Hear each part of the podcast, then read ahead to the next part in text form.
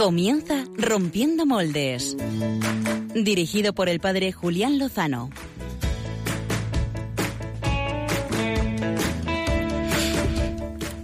Buenas noches. Eh, son, hay muchos motivos para decir que son buenas. Eh, primero, que el que es bueno es el Señor. Eh, vengo ahora mismo de una primera misa, es la misa de acción de gracias de un neopresbítero, en este caso del padre Javier Merino.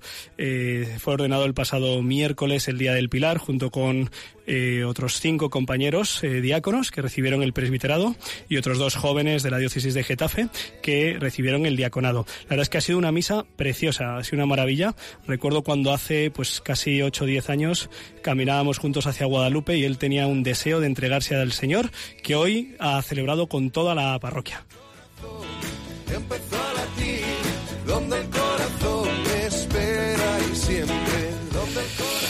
Segundo motivo eh, por el que decir que son buenas noches es porque el Señor es bueno, eso ya lo había dicho, ¿verdad? Eh, esta mañana el Papa Francisco nos regalaba siete nuevos santos a la Iglesia.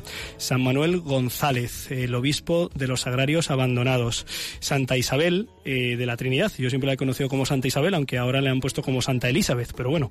El santo cura Brochero, el primer sacerdote canonizado de Argentina. San Salomón Leclerc, mártir de la Revolución Francesa. Los sacerdotes Ludovico Pavoni y Alfonso María Fusco, ambos fundadores italianos, y San José Sánchez del Río, el Santo Niño Cristero. Siete motivos para dar gracias a Dios y decir que son buenas noches.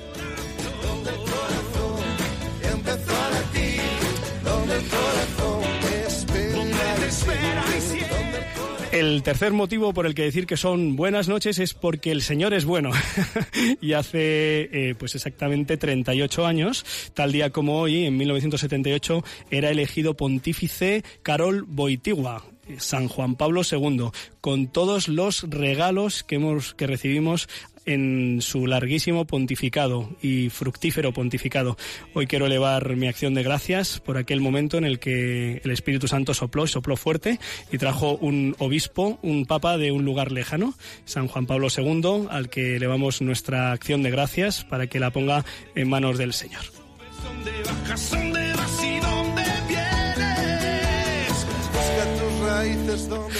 Bueno, antes de dar más motivos, permitidme que adelante cuál va a ser el tema de portada de nuestro programa de hoy. Por votación popular vamos a afrontar la cuestión de los vientres de alquiler para intentar arrojar luz sobre el asunto, que es, por cierto, bastante oscuro y penoso. Pero volvamos a los motivos. Eh, ¿Qué motivos, equipo de Rompiendo Moldes, eh, muy buenas noches, tenéis para decir que son buenas estas noches? Buenas noches, Julián Lozano. Todos, todos a la vez no habléis, que me asusta. Perdón. Pachi Bronchalo, ¿qué tal estás? Muy bien, son buenas noches porque estamos aquí juntos. Ajá, muy bien. El equipo otra vez en la nueva franja y, y porque no nos han echado de Radio María todavía. Qué bien. Eh, Josué Villalón. Muy buenas noches. ¿Qué haces, ahí, ¿Qué haces, ahí tuiteando? Sí, pues además de estar en las redes sociales, que también es un motivo de decir buenas noches, eh, que por las redes podemos contactar con muchas personas y también muchos oyentes de Radio María nos están siguiendo en Twitter, Facebook, etcétera. Eh, bueno, pues podemos decir que son buenas noches porque hoy es el Día del Señor, ¿no? Que es domingo. Me gusta tu argumento. Eh, vamos a dejar la guinda para el final, así que me dirijo a Álvaro González, que no es la guinda, aunque no está mal. ¿Cómo estás? Muy bien, Julián. Encantado aquí. Venimos a tope una noche más. Álvaro González, como siempre, a los mandos del barco, ¿eh? llevando el control, que cada vez lo hace con más soltura, ¿eh? como si llevaras toda la vida haciéndolo en directo, Álvaro. Hombre, ya, ya son muchos programas. Esta temporada nueva no nos dice, no nos dice nada. Bueno, algo nos dice, algo nos dice. Oye, ¿y por qué son buenas estas noches para ti, Álvaro? Hombre, yo vengo muy contento y vengo de ganar una partida a los bolos, que también está muy bien. Fíjate, cada uno tiene sus motivos. Eh, estoy temiéndome los de Clara Fernández. ¿Qué tal? Buenas noches. ¿Qué tal? Buenas noches. Pues yo vengo contenta porque también he estado en la misa de Javier Merino. Ah. Así que bien. Ha sido una maravilla esa primera misa solemnísima en la parroquia de Santo Domingo en Pinto, eh, concelebrada por muchísimos sacerdotes, eh, la parroquia abarrotada. Eh, bueno, pues eh, tenemos también otros motivos por los que son buenas estas noches, los más profundos, los hemos intentado compartir al principio. Josué nos ha dado el fundamental, hoy es el Día del Señor, fíjate, fijaos vosotros, más motivos para estar contentos. y también, pues porque tenemos alguna nueva sección, ¿verdad, Clara Fernández? Fernández. Hoy inauguramos algún contenido que vas a querer compartir, ¿verdad? Sí. A ver, ¿y qué, nos vas a traer? Pues eh, se llama la sección El Plan B y eh, pues yo cojo uno de los temas que la encuesta de Twitter pues nos han quedado en el tintero, entonces mm, le doy una oportunidad. Lo rescatas, le das una oportunidad. Muy bien. Pero no eres la única que trae nueva sección, Pachi Bronchalo. Buenas noches otra vez, Julián. Estoy contento porque estamos juntos. Muy bien, pero ahora la pregunta eh, la he, cambiado, era otra, ¿sabes? Es, verdad, es que estaba aquí con el Twitter, perdón. bueno, vamos a... Yo tengo una nueva sección eh, que la verdad es que la he llamado Caramelitos. ¿Para caramelitos, caramelitos, caramelitos de mi Oye, corazón. que viene el director de Radio María, que nos corta, que nos corta. Eh, vale, ¿y, qué, qué caramelitos nos vais a traer? Pues, bueno, la idea es una pildorita, un caramelito de, de, algo. Luego explico por qué se llama así la sección. Hoy vamos a hablar de hospitales infantiles. Eh, Vale. Buenos y malos. Vale. Muy bien. Yo también me he animado, por cierto, ¿eh? Eh, y bueno, cuando haya ocasión eh, y dé tiempo, pues yo también me he marcado una sección que se llama Manipula que algo queda y bueno, pues voy a intentar iluminar y compartir con los oyentes de Radio María pues como tantas veces las informaciones desgraciadamente por limitación o por sesgo o por quién sabe qué pues pues eh, eh, pues muchas veces la información no llega, no llega bien y más bien que llega bastante mal. Así que, pues nada, cuando haya ocasión, ya veremos si hoy la hay, pues compartiré eso de manipula que algo queda. Lo que Clara no ha comentado es que además de la sección, pues va a estar también atenta a la cuenta de Twitter, arroba rompmoldes, y quien quiera intervenir y participar en el programa con sus comentarios y sus preguntas, pues que nos mencione y que use el hashtag y eh, pues eh, nos traerá Clara pues los mejores comentarios eh, para pues para participar también vosotros desde vuestra casa a través de las redes. También vamos a dar espacio a alguna llamada en directo. Vamos a ver cuál es la primera llamada en directo que entra en la historia de Rompiendo Moldes. ya sabéis que el teléfono es el 91 153 8550 91 153 8550 luego diremos cuándo va a ser cuándo es la ocasión para llamar oye Julián dime no y si ponemos el periscope venga así a lo largo dale duro y ponemos el periscope y también el que quiera pues que nos siga a través del periscope y den corazoncitos ¿Eh? y que den corazoncitos si quieren escribirnos al correo electrónico hace mucho que no nos manda nadie un correo electrónico pues es rompiendo moldes arroba radiomaria.es si quieren escribirnos al correo postal Paseo Lanceros 2, 28024 Madrid, al equipo del programa Rompiendo Moldes. Y ahora sí, sin más, arrancamos la entrevista de portada. Dale, Álvaro.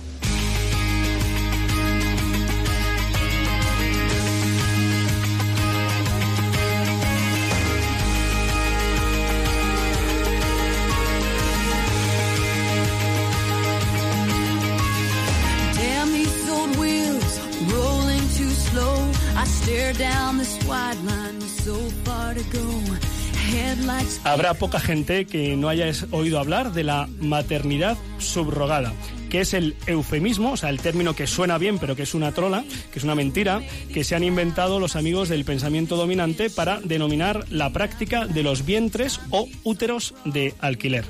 De hecho, el pasado martes el Consejo de Europa rechazó el informe de Suter que pretendía abrir el camino a la legalización de la maternidad subrogada con 83 votos en contra y 77 a favor. Eh, por cierto, equipo, eh, ¿sabéis cuánto cuesta alquilar a una mujer para encargar un hijo? Mm, no sé, ¿no? Como es algo que no sabéis, ¿verdad? Yo no quiero ni responder. No sabéis, ¿verdad? Nada. Eh, es que, perdón si soy un poco crudo en mis expresiones, pero más cruda es la realidad. Eh, pues eh, un alquiler del vientre de una mujer, o sea, alquilar a una mujer para algo tan tremendo como es que sea madre de un niño, pero que no va a ser su hijo porque se lo va a vender, pues cuando uno googlea, pone en Google vientres de alquiler, lo primero que te aparece son cuatro entradas de empresas que se dedican a esto, que por 30.000 euros compras un hijo, alquilas a una mujer. Eh, tenemos al otro lado del hilo telefónico a don Pablo Sigris, el director de la Fundación Jerome Lejeune en España, que próximamente va a abordar eh, esta cuestión, la cuestión de los vientres de alquiler en Madrid. Eh, muy buenas noches, Pablo. Buenas noches, don Julián. Eh, muchas gracias por atender los micrófonos de Rompiendo Moldes de Radio María. Eh, empezamos por el principio, para los oyentes que quizá no estén familiarizados con esta cuestión. Eh, en síntesis, ¿en qué consiste la práctica de los vientres de alquiler? Aunque es muy intuitivo el término. Bueno, vamos a ver, los vientres de alquiler, eh, yo creo que es más preciso todavía hablar de madres de alquiler, porque, porque realmente... Claro, porque el vientre está dentro de la mujer, efectivamente. El vientre está dentro de la mujer y la mujer lo que hace es ofrecer su cuerpo mm, para la gestación de un, de un bebé que luego, de uno o varios, que luego no van a ser sus hijos o que no van a funcionar como si lo fueran. Vamos a ver, ¿en qué consiste esta práctica? Esta práctica consiste en que una persona o una pareja o el cliente, para entendernos, eh, contrata una agencia especializada que lo que hace es que eh, le va a ofrecer todo el servicio de gestar un hijo y dárselo, ¿vale? O sea, esto es algo que es muy cómodo, eh, para una pareja que quiera tener hijos y se quiere ahorrar la, un proceso de adopción, por ejemplo, de adopción internacional. Entonces, aparentemente es algo muy bonito eh, y se presenta de esta manera, ¿no? Porque el planteamiento es que alguien va a dar, va a poner un útero, alguien va a poner semen, eh, alguien va a poner el vientre, para que eh, esa, esa persona o esa pareja no tenga necesidad ni siquiera pues que de pasar un embarazo ni siquiera incluso de, poner un, óvulo o un espermatozoide para, para cumplir con el proceso ¿no? Pablo perdona eh, tenemos un poquito de problema con el audio. No sé si es un problema nuestro de aquí o problema tuyo. Eh, puedes puedes probar Pablo Pablo, creo que hemos perdido a Pablo Sigris. Volvemos a llamar, ¿vale? volvemos a llamar y enseguida volverá a estar con nosotros eh, Pablo Sigris, el director de la Fundación Jérôme Leyen en España. Eh, este eh, científico francés, el que descubrió la, trisomía 21, le conocemos bien, le conocemos bien porque ha sido presentado en Rompiendo Moldes por nuestro ínclito sastre Gonzalo Castillero, que ahora nos acompaña desde pues en la distancia, ojalá eh, regrese. Tiene una vida tremenda. Ya, tenemos, ya tenemos eh, de nuevo con nosotros a Pablo Sigris, que nos estaba comentando en qué consiste la práctica de los vientres de alquiler. Eh, sí, Pablo. Sí, bueno, vamos a ver. La práctica de los vientres de alquiler consiste en eso, ¿no? En que una persona o una pareja quieren tener un hijo por, las, por los motivos que sean, o, no pueden o no quieren gestarlo ellos mismos, para entendernos, y entonces lo encargan. Esto se presenta Aparentemente en toda la terminología no se usa la, expresiones que suponen una contraprestación económica, ¿no? Se habla de donación de óvulo, donación de esperma eh, o donación del alquiler, del útero, perdón. Pero la realidad es que eh, eh, para todas esas prácticas se prevé una compensación económica por los perjuicios que eso pueda suponer, ¿no? Con lo cual jurídicamente pues estamos realmente ante un alquiler, ¿no? O ante una compra de un óvulo, por ejemplo, ¿no? Eh, bueno, esa es una práctica que, en la, que, lo que supone es que el hijo lo encargo, lo encargo muchas veces a medida, eh, se produce un proceso de fecundación in vitro, por, lo, por el cual el óvulo se, se fecunda con el esperma que, se ha obtenido eh, en, en, un, en el laboratorio, para entendernos, y después se implanta uno o varios embriones en la mujer que va a poner el, digamos, el, útero, ¿no? Para que se geste todo el embarazo. Eh, ¿La realidad cuál es? La realidad es que todas las personas que intervienen en el proceso reciben una contraprestación y, como podéis imaginar, las mujeres que ponen su útero para que durante nueve meses eh, gestar pues un niño o varios niños, pues no suelen hacerlo, vamos, no lo hacen de forma altruista ¿Y, por qué decía yo que me gusta hablar de madre de alquiler? Pues porque al final la mujer embarazada, eh, pues es como cualquier otra mujer embarazada, salvando el tema de que, de que recibe el, el embrión por fecundación in vitro eh, y no es un acto de procreación natural, pero más allá de eso, todo el proceso de embarazo es un proceso en el cual la mujer genera el vínculo afectivo que surge entre el hijo y la madre, ¿no? Eh, por eso alquilamos una madre, alquilamos una madre a la que de forma muy drástica en el momento del parto se le va a arrebatar al niño o a los niños para mm, darlos a la pareja que los ha encargado, o a la, a la pareja o a la persona que los ha encargado, ¿no? Esa es la realidad de los úteros de alquiler. Pablo, así en, en síntesis, eh, se abren varios frentes eh, en cuanto a problemas se éticos. Muchísimos. Eh, digamos, cuáles eh, señalarías tú que son las principales objeciones para que mm, esto que se presenta siempre, eh, pues eh, bajo términos eufemísticos que suenen bien, bajo la clave de mm, vamos a satisfacer un deseo, lo que se presenta como una necesidad, que en realidad pues es más bien un deseo de paternidad o de maternidad, un deseo legítimo, pero pero para lo cual no vale cualquier medio. Eh, ¿Cuáles son los principales puntos críticos, éticamente hablando, de esta, de esta práctica?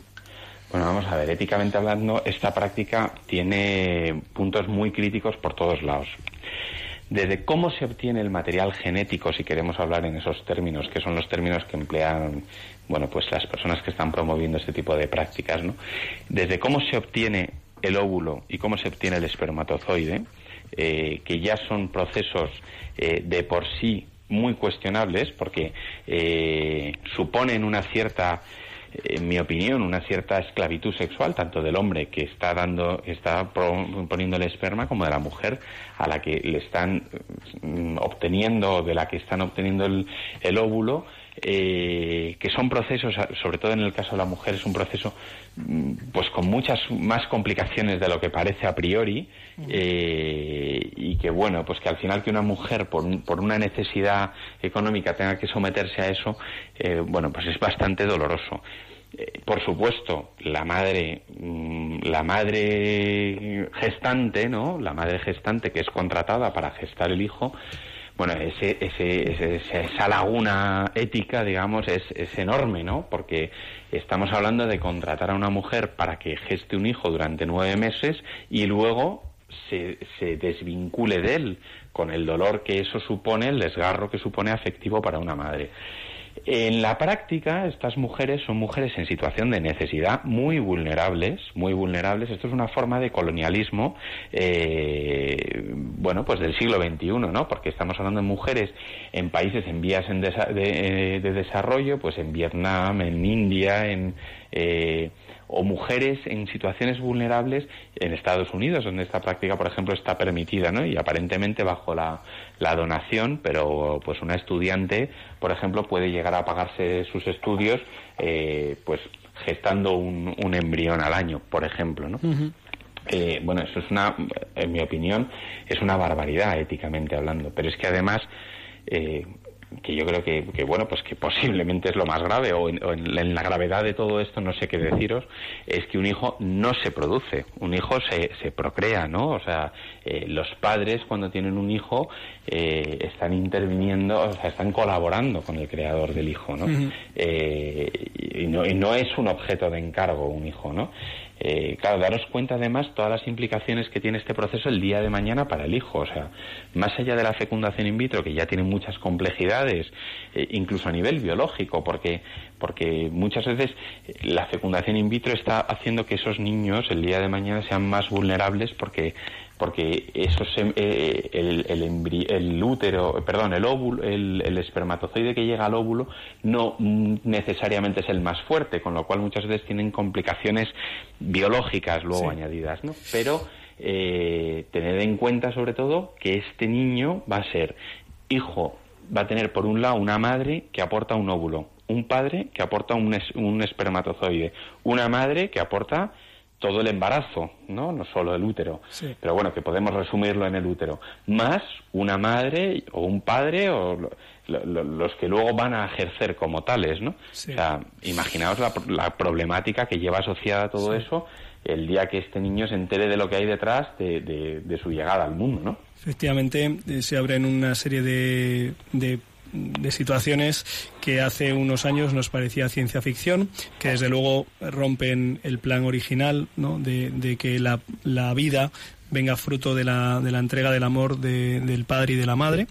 Y esto, pues es verdad que, tiene consecuencias, seguro, en las personas implicadas y, por supuesto, en los hijos. Eh, Pachi Bronchalo, eh, que está aquí presente, quería formular una pregunta. Don Pablo, buenas noches. Buenas noches. Eh, ah, es que ha, hablado usted del desgarro afectivo en estas madres de alquiler. Quería preguntarle si, si puede decirnos más de qué secuela deja en estas, en estas madres de alquiler pues esta, esta práctica. Y una segunda pregunta también si a veces eh, detrás de esto también eh, se las obliga a las mafias o son, son esclavas, por así decirlo, eh, como fábricas, muy fea la palabra.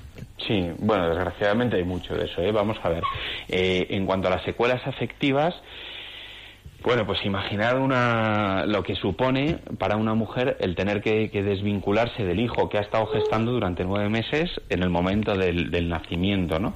Eh, nosotros eh, en la Fundación Jérôme Lejeune que, y en, One of Us, la Federación Europea One of Us, eh, tuvimos la, la suerte, yo creo, de conocer a Pataramón Chambúa, que fue una de las primeras, o uno de los, la protagonista de uno de los primeros casos de, de, maternidad subrogada o de útero de alquiler que se han conocido, que fue el caso de Baby Gami. No sé si lo recordáis, que esto fue hace aproximadamente 5 o 6 años. Bueno, pues en, en este caso, eh, esta mujer, que es una mujer, eh, claro, cuando los medios cuentan las cosas aquí, suenan de una forma. Cuando uno conoce a la persona en concreto y las circunstancias en las que vive, uno se da cuenta que la realidad es muy distinta, ¿no? Esta era una mujer eh, casada que vivía en una región muy, muy, muy deprimida de Vietnam, una mujer eh, que nunca había salido de su pueblo, ya no digo de, Vietnam, sino directamente de su pueblo, y bueno, pues que para poder mm, mantener a su familia,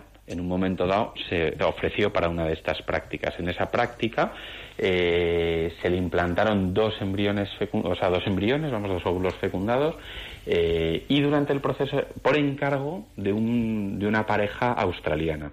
Y durante el proceso de gestación se detectó que uno de esos embriones eh, era síndrome de Down este niño es Gami. ¿no? Eh, bien, cuando el, laboratorio al que le habían encargado todo el proceso los australianos comunica a los clientes lo que, lo que viene, los clientes dicen, eh, bueno, pues no, no nos interesa, hágase una reducción embrionaria, lo cual quiere decir produzcase un aborto selectivo del embrión eh, que, que, porta la trisomía 21, ¿no? que es síndrome de Down, con lo cual mátese a ese niño. Entonces, esta señora lo que dice es, bueno, este embrión es mi hijo y a mi hijo no le toca a nadie. ¿no? O sea, ella no, ni por cuestión de creencias ni por nada, simplemente ella lo que veía es que ella tenía a su hijo dentro y que notaba las patadas de su hijo y que su hijo nadie le iba a tocar, ¿no? O sea, para que veáis un poco el vínculo real que se produce, ¿no? Como en cualquier otro embarazo.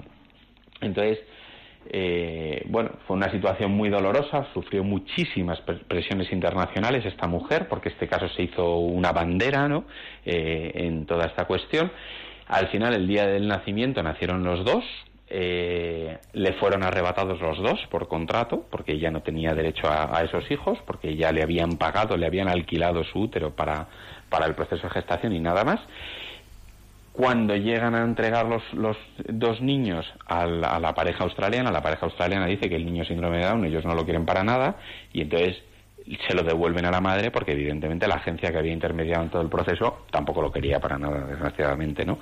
Lo cual ya hace ver un poco toda la situación. Bueno, nosotros a, Pataramón Chambúa, que es como se llama esta mujer, eh, le dimos el premio, el primer premio europeo One of Us por la defensa de la vida, por la defensa de su hijo. Ganado se lo tenía ganado se lo tenía, bueno, fue un número llevarla a París, que fue donde entregamos el, premio, ahí pudimos conocerla, tuvimos inmensa suerte, pudimos conocer de primera mano cuál era la historia y vimos el amor de una madre que es que se le hablaba de Gami y se echaba a llorar.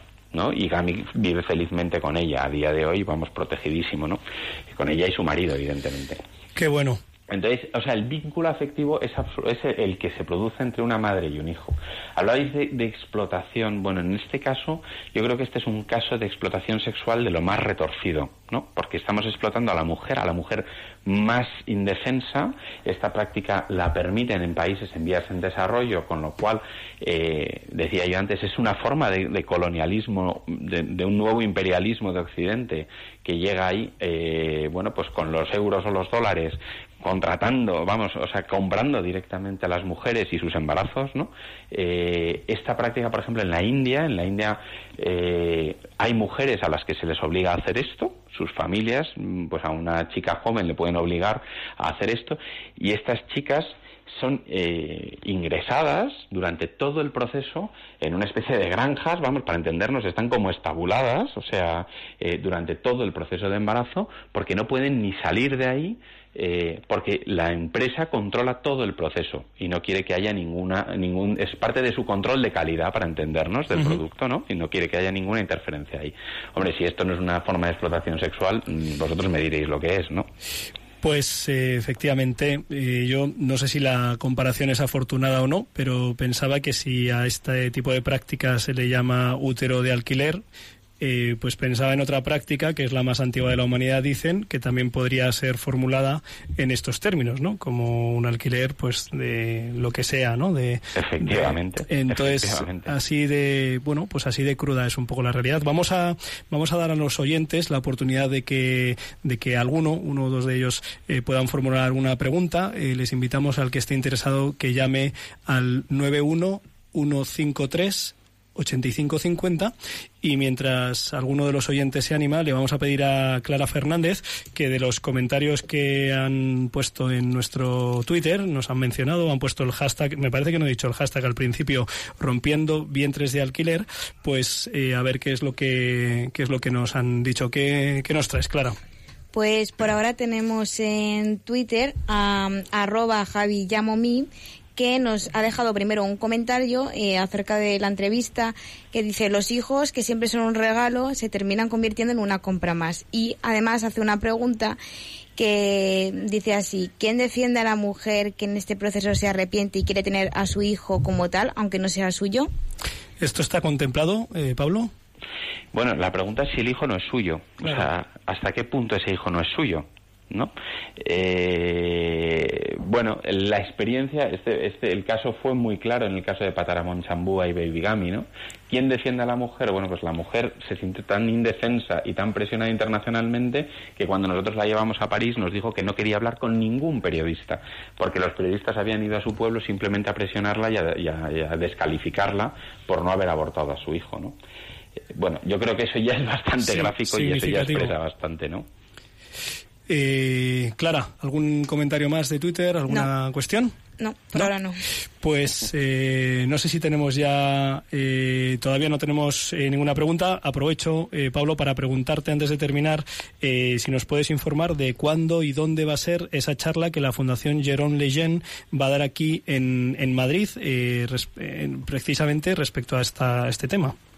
Pues vamos a ver, la charla va a tener lugar, vamos, la charla es una conversación sobre bioética, será un acto eh, bastante, queremos que sea un acto bastante cercano, informal, para, para que la gente pueda eh, pues entender bien lo que es eh, el útero de alquiler y, no sin complicaciones para entendernos. Para eso hemos traído a, una americana interesantísima, es Jennifer Lal, que es presidenta de un centro de bioética y, cultura que hay en, Estados Unidos, que se ha dedicado sobre todo a detectar, digamos, o a desgranar todas las todas las esclavitudes digamos que genera esta práctica no eh, pues eso en el caso de la mujer que dona el óvulo en el caso del hombre que dona el esperma en el caso de la mujer que dona eh, bueno el dona estoy usando el dona pero no es dona eh, bueno, pues todo esto, ¿no?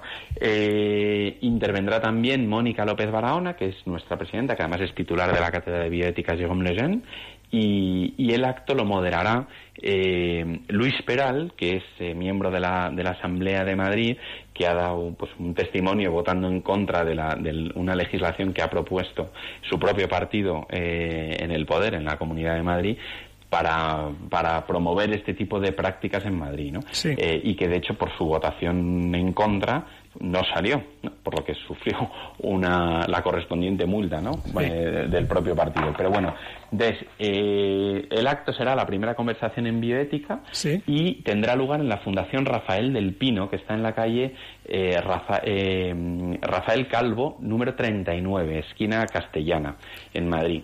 Y será el día 27 de octubre a las 7 de la tarde. Si alguien está interesado en ir, es muy importante que confirme su asistencia antes, porque el aforo es bastante limitado y para eso lo mejor es que llame al teléfono de la fundación, que es el 91 345 9318. 345 9318. 9318 para poder participar en la conferencia sobre los vientres de alquiler el próximo 27 de octubre a las 7 de la tarde en la Fundación Rafael del Pino aquí en, Madrid.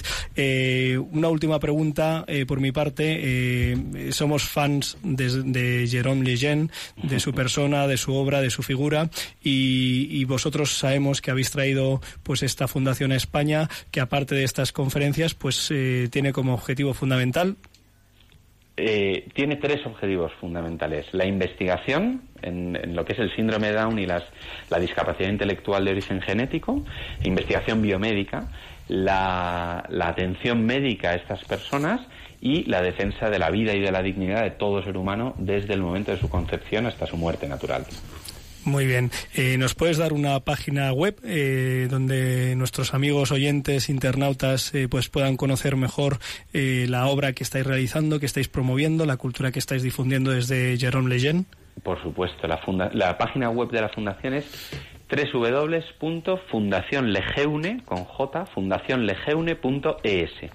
Muy bien. Y en Twitter también pues compartiremos eh, próximamente eh, la cuenta que tenéis desde donde difundís pues eh, distintos contenidos y vamos a Vamos a, vamos a terminar la entrevista contigo, Pablo, recibiendo una llamada que viene desde Barcelona. buenas noches, Miri Román.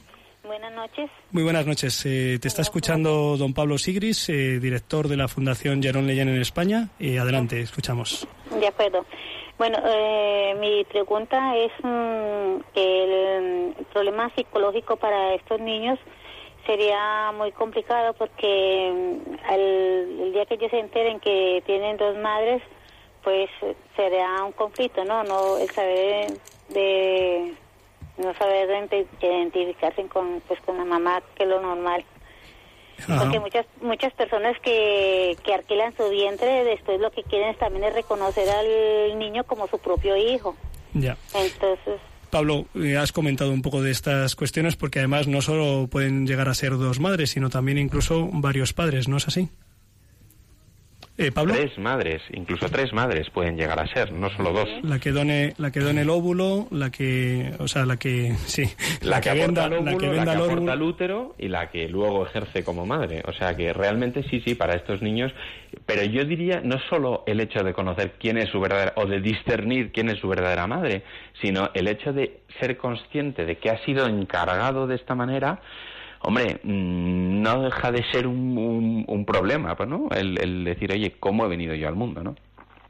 Pues eh, efectivamente agradecemos a Miri Román desde Barcelona la pregunta y agradecemos muy especialmente a don Pablo Sigris, eh, director de la Fundación Genome Leyen en España, eh, pues que haya atendido los micrófonos de Rompiendo Moldes en Radio María para arrojar luz a una cuestión que tristemente es oscura. no lo es solo por la cuestión comercial, que es, como hemos visto, muy fuerte, muy fuerte, sino por las consecuencias que tiene en las personas, en las personas que viven pues de cumplir sus deseos, aunque sea a través de medios pues eh, que no son apropiados, que, que, se utilizan a las personas, que no se les trata como fin en sí mismo, sino como medio, a las madres, eh, a las mujeres que prestan, que se alquilan, eh, para lo cual no está hecho la, la vida de una persona persona, la dignidad de una persona. Eh, Pablo Sigris, muchísimas gracias por acompañarnos esta noche. Muchas gracias a vosotros. Buenas noches. Bueno, pues eh, después de, abordar esta, esta cuestión espinosa que ojalá pues hayamos podido iluminar, eh, tristemente, pues todo lo que es pues seguir los deseos a toda costa, pues tiene buena prensa, aunque luego las consecuencias sean más graves de lo que parece. incluso, como ha comentado pues el propio Pablo, se están llevando a cabo pues iniciativas legislativas, pues aquí mismo en la Comunidad de Madrid recientemente por el Partido Popular, pues para llevar adelante estas, estas prácticas. Ojalá la cordura y el respeto y la dignidad de la persona pues venzan siempre. Y ahora pues vamos a escuchar los primeros caramelitos que nos trae el padre Pachi Bronchalo que estamos eh, deseando degustar.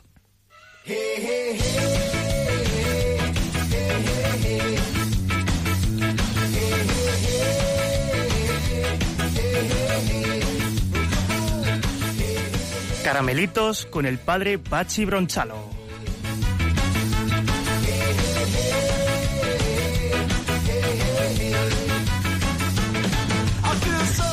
Buenas noches. Eso ya lo has dicho antes. Está mola, ¿eh? ¿no? Está mola. Pachi, menos mal porque ya me estaban diciendo en Twitter que a ver cuándo te arrancabas. que no he dicho eso, pero tan rápido. En, oírte. en media hora de entrevista no han tuiteado y arráncate, arráncate con algo. La, la, la, la, la, bueno, esto es un grupo cristiano, aunque no lo creáis. Se llama DOC Supertunes. Seguro que José un día podríamos sacarlo en Podría ser, podría ser. Sí, la Sí, sí, hay grandes éxitos. Katy Perry. Bueno. que, te, que te calles. Que me que sois.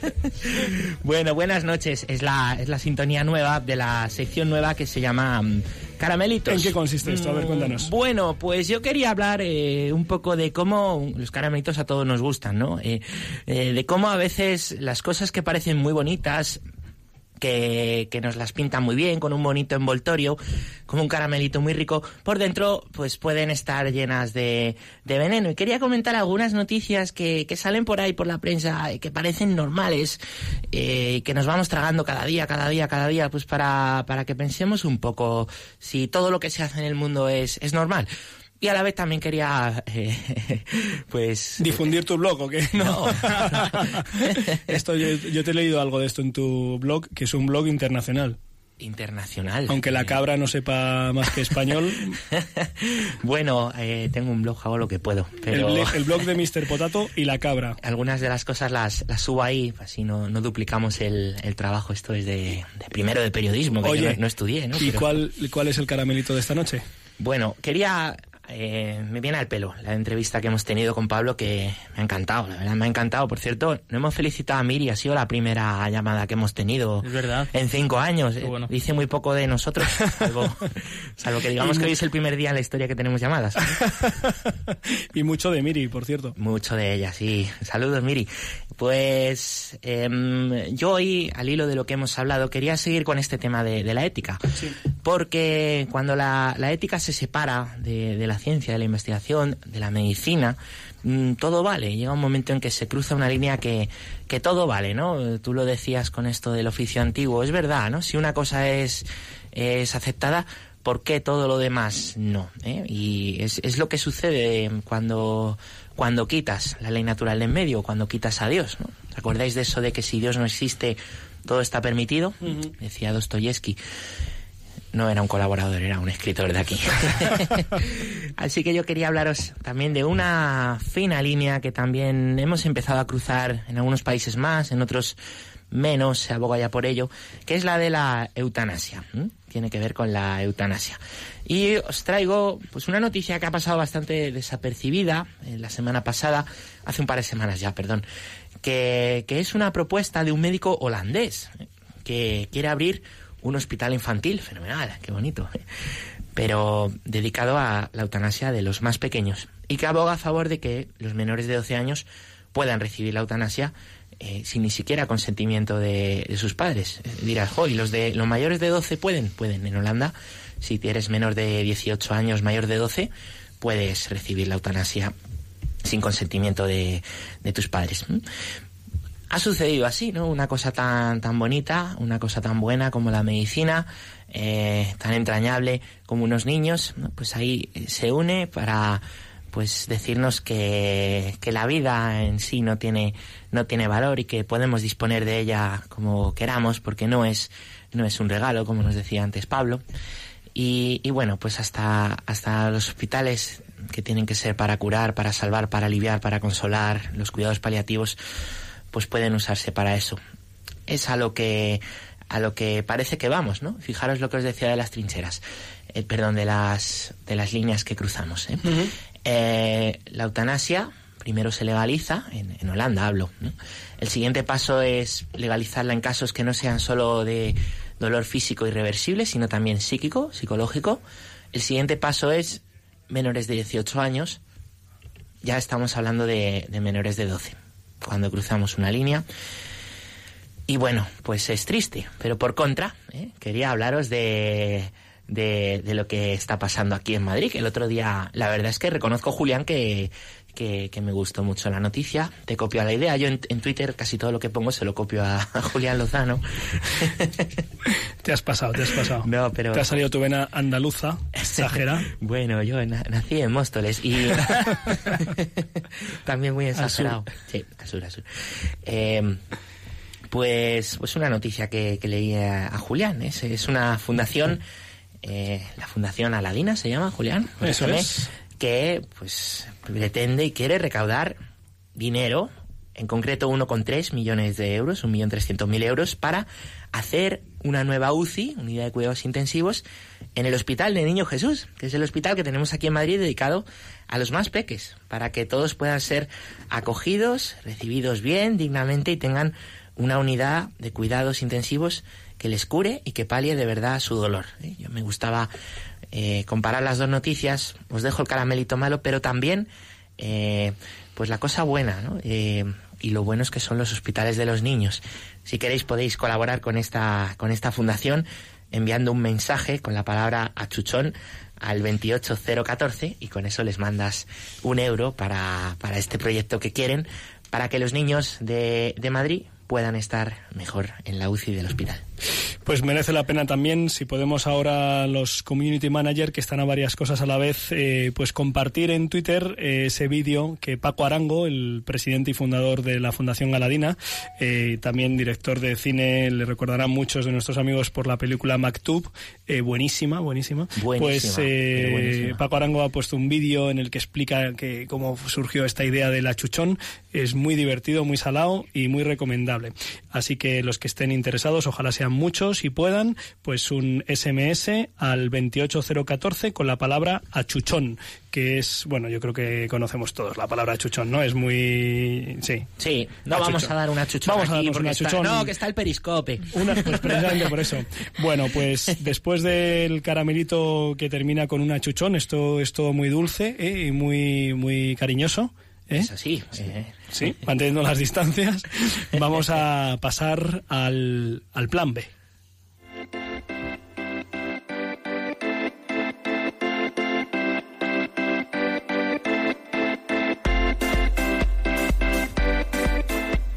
El plan B, con Clara Fernández.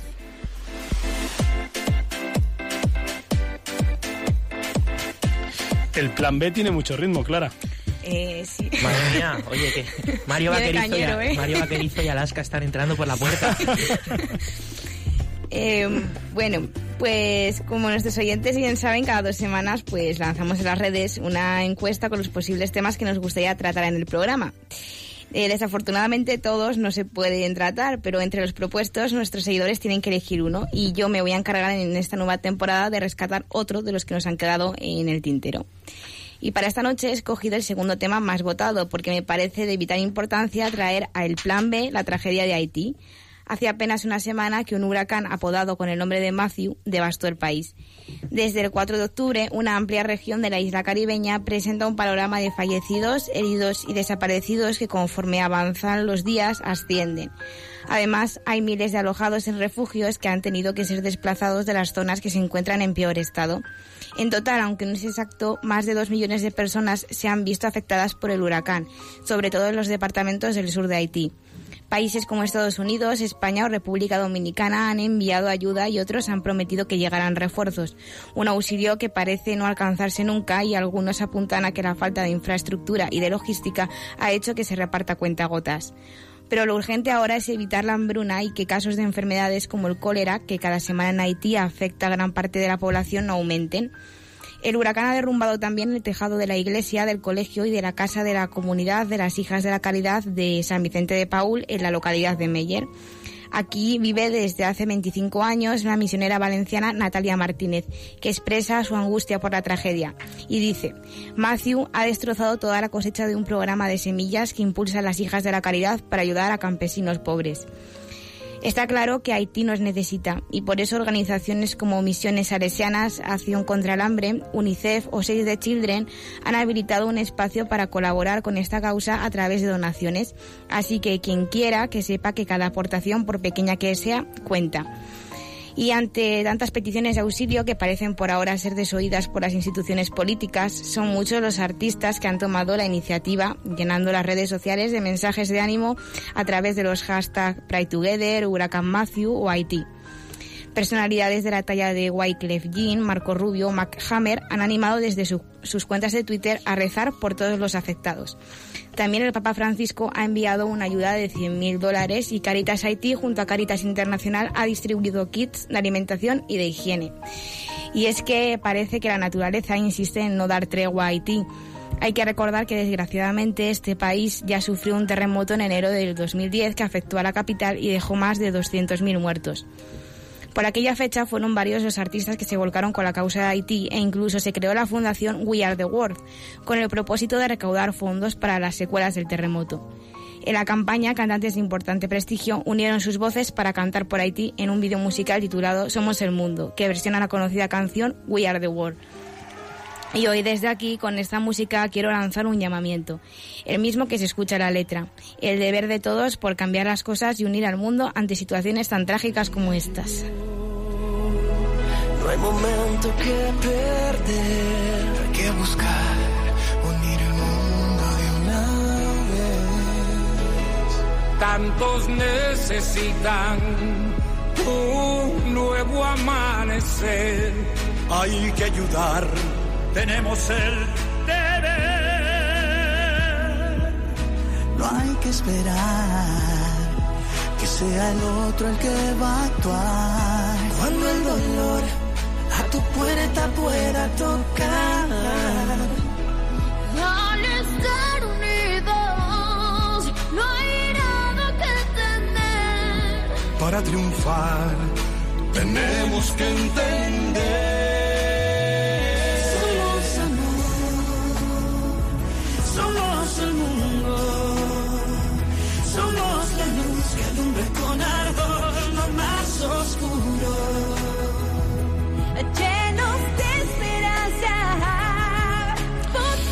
Muchas, muchas gracias Clara por traernos el plan B. Eh, será muy interesante cada semana eh, ver cómo rescatas eh, esa segunda opción. animamos a nuestros oyentes, hemos animado antes a colaborar con la Fundación Aladina, también hemos dado la información sobre la Fundación Jerón Leyen y ahora pues animar a que podamos ayudar a Caritas, eh, yo pues como me fío, de lo que más me fío es de las instituciones que conozco más personalmente, pues animo a los oyentes a que, tanto en caritas.es como en Manos Unidas, ambas eh, ONGs, ambas realidades católicas han habilitado eh, pues eh, dos programas de envío a, ayuda a Haití. Eh, yo también pues eh, envío un mensaje cariñosísimo a Sor Mónica de Juan, hija de la Caridad, amiga, vecina de aquí de Madrid, que lleva muchos años en Haití, ahora precisamente pues está haciendo una visita aquí a, España y, bueno pues por lo afectado nos unimos a ellas en oración y también con nuestro donativo.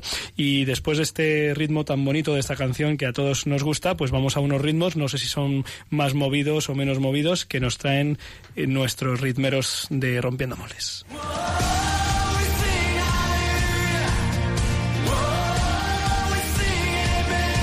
Biorritmos con Josué Villalón y Álvaro González.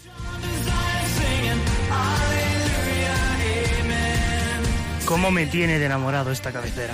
Bueno, estamos en directo, ¿eh? Estamos, estamos todos enamorados. Lo petáis. Y también en las redes sociales la cosa está que lo peta, ¿no? ¿Cómo va el periscope? va bien, se mete gente. Yo creo que no nos oyen hoy todavía. No, tenemos que arreglar eso el sonido. Ah. Se meten, dan corazones. Y... Bueno, pero como somos muy gestuales, eh, seguro que les mola, ¿no? Bueno, hay un, si me permitís, hay un seguidor eh, nuestro que se llama Javier Colero que dice que está disfrutando muchísimo con el Periscope, así que todo un acierto, Pachi. Un abrazo a Javier. Y yo tengo que cumplir, tengo que cumplir mi palabra y saludar a Javi Llamome, eh, gran amigo de Álvaro. ¿no? Eso es. El gran que, Javi se, de Fuenlabrada, pues que, se note, que se note que aquí nos escuchan internacionalmente, sobre todo nuestros amigos. Bueno, vamos Yo a allá. los de la Parro que por el WhatsApp me escriben. Oye, si yo me pongo a saludar también. Dejar de hacer promo ya, Por venga. favor, la Venga, sección. Hoy traemos a un músico que ha estado de plena actualidad toda esta semana, el nuevo premio Nobel de Literatura, Bob Dylan. ¿Qué os ha parecido, compañeros, esta sorpresa? Y sigo, sorpresa sigo, sigo sor- sigo sorprendido, Sí, así me que me sorprendido. gustaría que me ilustraseis un poco. Sí. A ver si es merecido, si es una fricada. Bueno, Julián Esta- decía un premio Nobel que conozco. Bueno, esta noche nosotros nos vamos a centrar en la faceta cristiana de este cantautor porque seleccionar sus mejores canciones pues nos daría para hacer un biorritmos de una hora y petar la programación de Radio María ahora y, por este, la noche. y este ya se nos va a quedar corto. Petarle ha gustado a Josu. Bueno, Sí, sí. Bob Dylan nació como Robert Allen Zimmerman en 1941 en un pueblo de Minnesota, Estados Unidos, en el seno de una familia judía que le educó como tal. Vivió en un entorno rural, así en la granja, y él pues tocaba la guitarra, eh, escribía poesía. Cuando marchó a la universidad a los 18 años, eh, comenzó a frecuentar locales nocturnos y allí comenzaría también a actuar, a conocer un poco a la gente y a hacer su mundillo. Aunque a lo largo de su vida había leído la Biblia, Dylan no practicaba ninguna creencia, ni el judaísmo, ni el cristianismo, pero en 1979 se convirtió al cristianismo. Pasaba unos momentos difíciles por una ruptura matrimonial cuando en un hotel, en mitad de una de esas giras, eh, conciertos, experimentó lo que él define como un encuentro con Jesucristo. Dylan lo describe con estas palabras. Se apareció ante mí como rey de reyes y señor de señores. Había una presencia en la habitación que no podía ser nadie salvo Jesucristo. Puso su mano sobre mí. Fue algo físico. Lo sentí. Sentí todo mi cuerpo temblar. El Señor me lanzó al suelo y me recogió. Dylan interpretó de esta experiencia que Jesús le salvaba la vida de una muerte prematura. Y ahora escuchamos When He Returns, que es una de las canciones que compuso una vez se convirtió. En ella nos habla de cómo tenemos que entregar nuestra corona sobre una tierra manchada de sangre, que nos quitemos todas las caretas, porque Él conoce nuestros actos. Ve lo que necesitamos antes de que se lo pidamos y que no nos engañemos más, que Él es la verdad y también es el camino. Bob. Cuando él regrese, when he returns.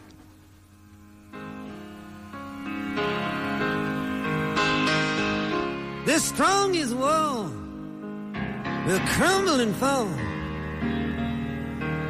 to a mighty God.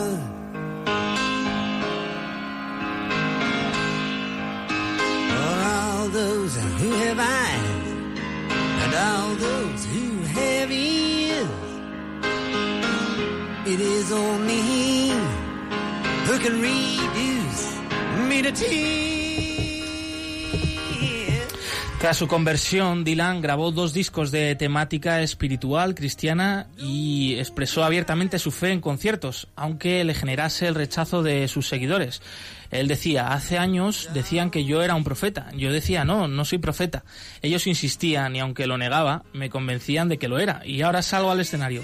Digo que Jesucristo es la respuesta, pero para ellos ya no soy un profeta.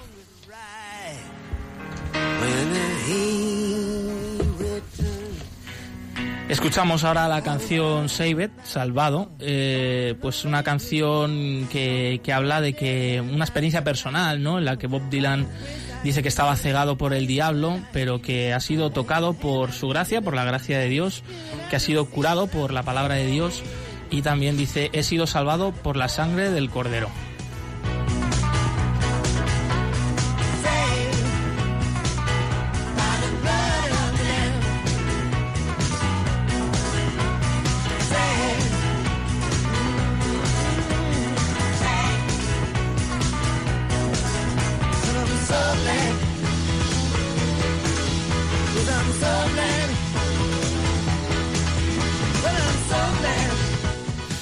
Vaya ritmo que nos trae Bob Dylan.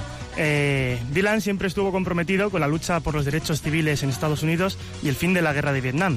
Canciones como Blowing in the Wind se convertirían en auténticos himnos para toda esa generación pacifista norteamericana. Ese tema en concreto para nosotros es más conocido por su versión en el ofertorio litúrgico en nuestras parroquias. No lo voy a cantar, si queréis vosotros sí. Saber que vendrá. Pero luego vamos, vamos a escuchar mejor el, el, este, el original. Bueno, Bob Dylan también forma parte del selecto club de biorritmos de cantantes que han actuado frente a un papa. En este caso, Juan Pablo II también quedó cautivado por el cantante y en 1997 le invitó al Congreso Eucarístico de Bolonia. Allí cantó ante 300.000 jóvenes y el Papa pronunció un sermón inspirado en la letra de Blowing in the Wind de que pregunta cuántos caminos debe recorrer un hombre antes de convertirse en un hombre. La respuesta del Papa os la podéis imaginar. Caminos solo hay uno, dijo. Cristo es el único camino que tiene que recorrer el hombre.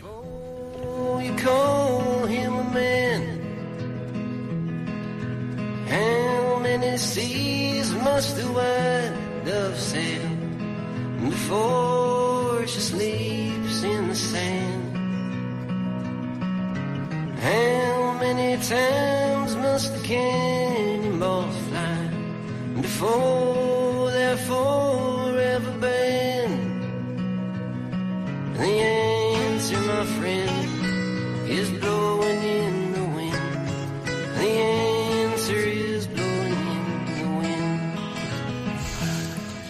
The answer, my friend. Bueno, pues una pasada. Oye, aunque no quede tiempo para, para escuchar mi sección entera, pero sí quiero compartir con los oyentes la careta, que es brutal, y simplemente un anuncio de lo que quería traeros.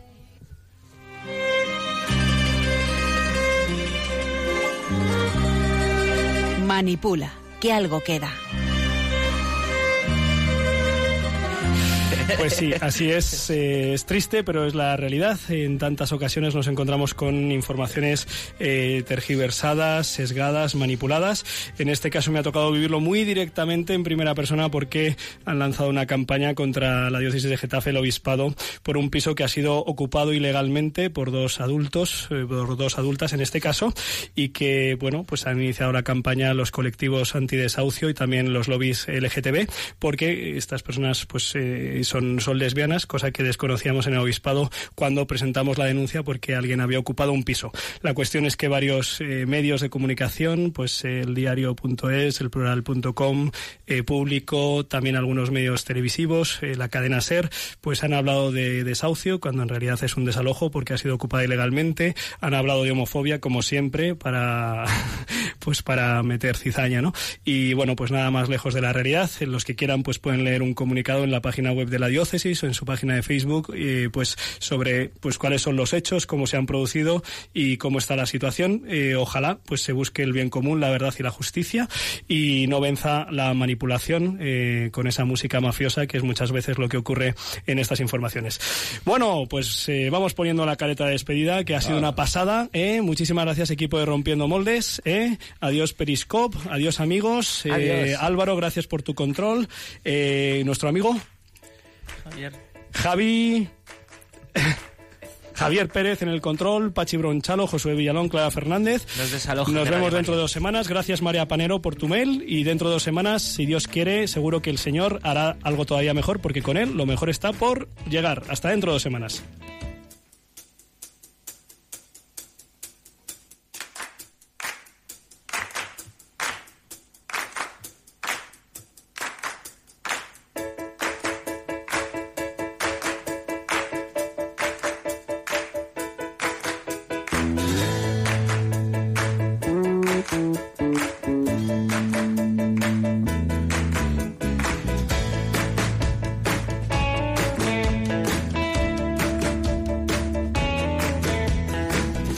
Escuchado en Radio María Rompiendo Moldes. Un programa dirigido por el padre Julián Lozano. Donde estén tus sueños, donde tus anhelos se ponen al sol. Déjame estar donde tantas veces piensas que no puedes, tal vez pueda yo. Déjame que sea yo tu fortaleza. Déjame vivir allí